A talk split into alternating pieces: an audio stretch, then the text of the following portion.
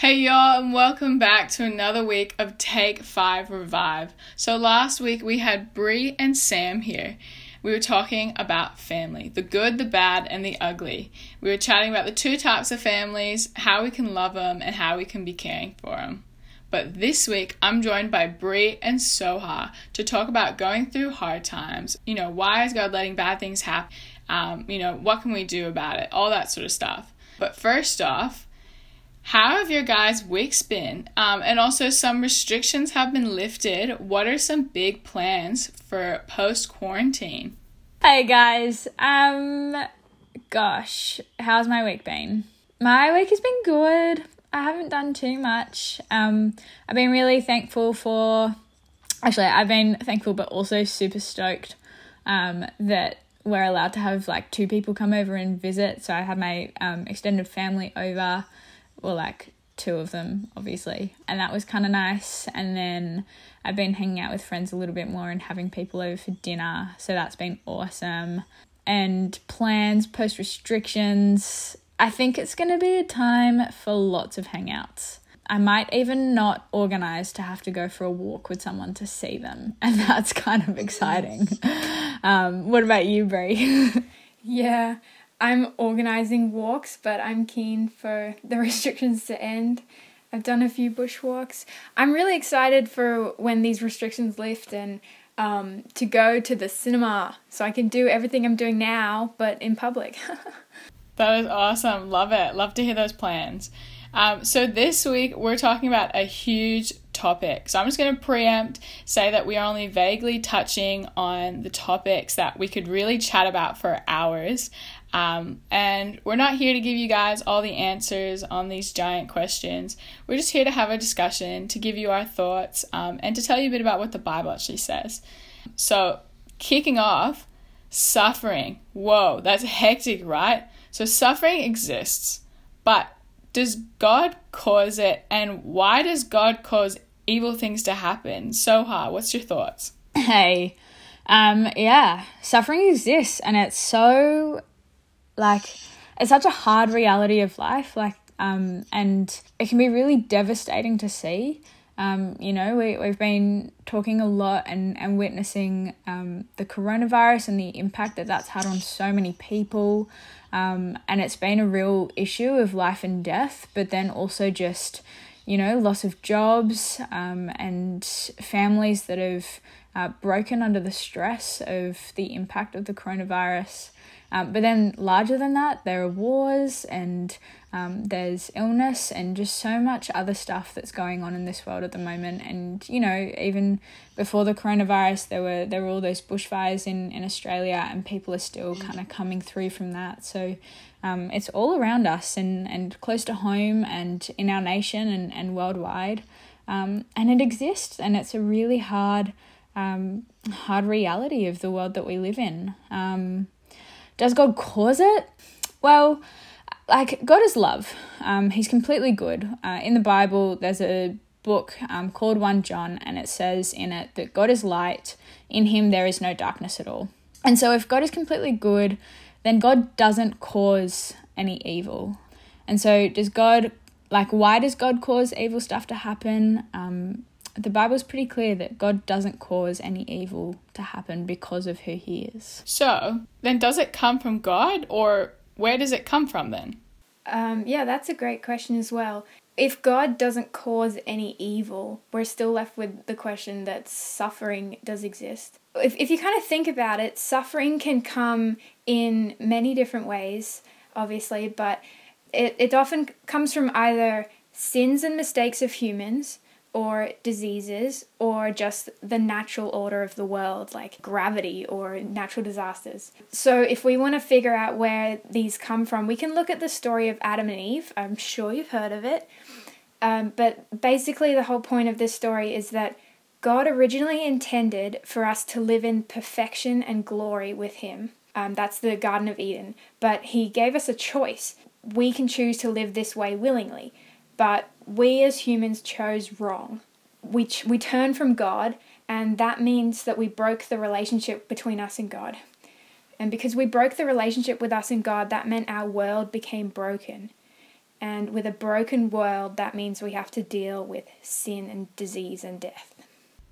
But we chose, yeah? So what about God being in control? Isn't He in control of the world?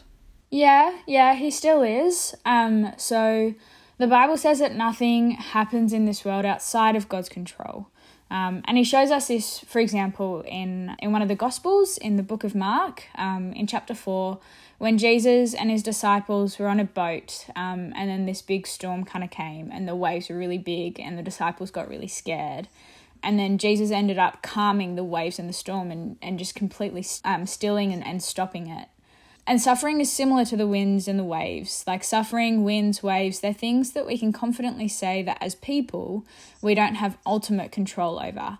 We have some control over it, but not ultimate control. So, for example, um, I've got an autoimmune disease. Um, an autoimmune disease is an illness. Um, we don't really have um, treatment for it, but there is stuff that we can do to try and manage it. And so I've got control, for example, over taking medication and eating well and exercising right and doing the, the things that I know are going to take care of my body. But ultimately, I don't have control over um, what my illness will do to my body. So that's what I mean about having some control, but not ultimate control.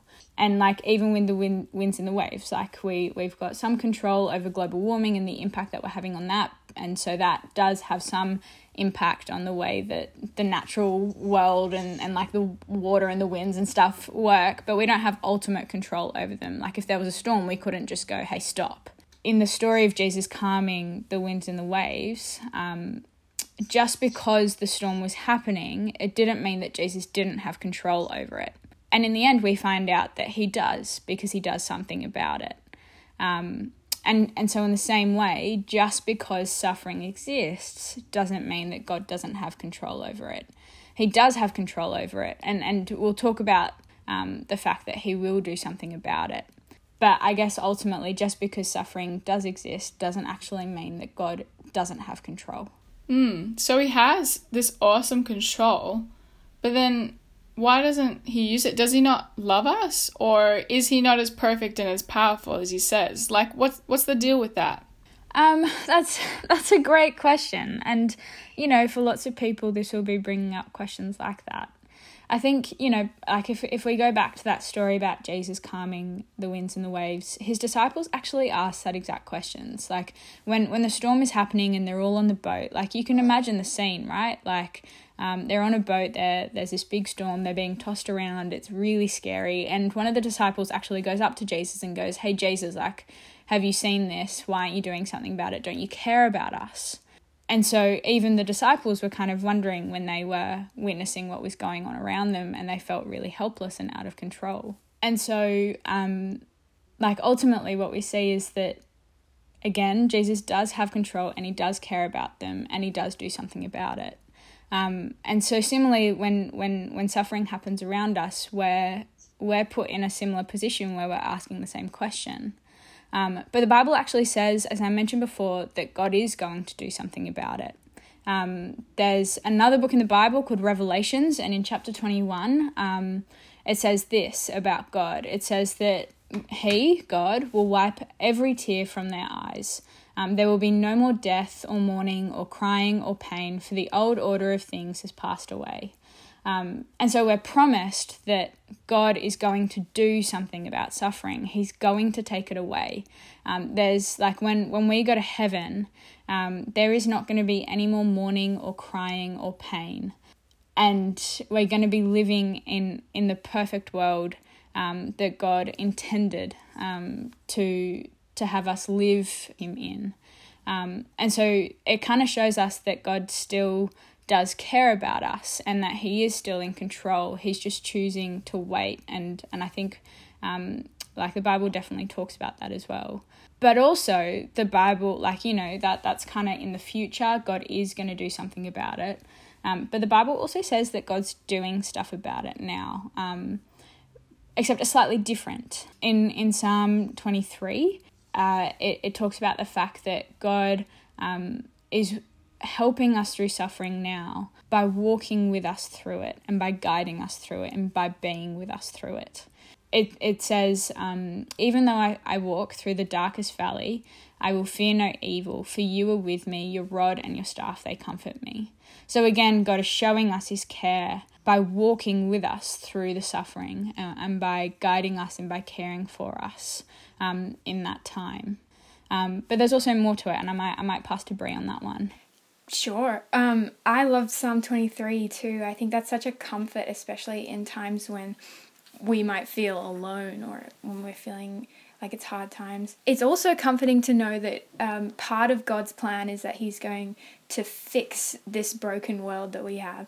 And um, Jesus is the center of that plan. Jesus is the one who's who died on the cross not only to forgive our sins but to defeat death once and for all. And that's how he's going to fix suffering. And that when we die, we go to heaven, there's going to be no more suffering. But one day, there's going to be no more suffering for anyone when Jesus returns. Um, and then you might think, well, why doesn't he just do that now? Like, I'm ready for all this suffering to end. but I, it's also grace and it's loving that he hasn't come back yet. Because I know a lot of people who don't believe in God yet, and if Jesus was to come back this second, then they might miss out. And that would be really painful to think about. But the good thing is, he is coming back. He's definitely coming back, but he's giving us time. Um, in 2 Peter 3, it says, The Lord is not slow in keeping his promise, as some understand slowness. Instead, he is patient with you, not wanting anyone to perish, but everyone to come to repentance. And so, by waiting and putting off that moment, he's actually um, giving us the gift of bringing other people along with us and so that they won't have to suffer for an eternity. Yeah, 100%. And I think it's um, that question of why is God letting people suffer is a huge one that, you know, um, kids, teens, young adults, you know, adults, people, you know, everyone's struggling with that sort of idea. Um, I know I did when I was in high school. It was a main factor of why I didn't believe God because I was so confused why a good God supposedly would let bad things like, you know, suffering happen because that was what I was looking at in my life. And I was so confused um, and just really didn't know why those things happened. And from all the things that you guys have said, I came to the conclusion of just um, real comfort knowing that God is a just God and He is a loving God. And there's so much more to that story. But I just took so much comfort in knowing that He had a plan and a purpose through everything. Though I didn't know it, He had one. And so, yeah, the sad news is, is that suffering exists, doesn't it? But because suffering exists, it doesn't mean that God is bad or that he doesn't love us or that he's not in control. He does love us and he is in control. And the good news about that is that he has a plan to end all this suffering one day, um, as we just talked about. So that's the good news that you guys are listening and that all people can hold on to. Um, so, on that note, Soha, would you pray to end up for us? Absolutely. Um, Father God, thank you that you are a God who is thought through. Um, thank you that you are a God who um, is completely good, um, that there is no evil in you. Thank you that you are a God who is powerful and almighty, um, and that nothing happens outside of your control. Um, and God, thank you that um, there is purpose to you not coming and ending all suffering, that it's not just happening for no reason um, but there's actually really good um, purpose behind it.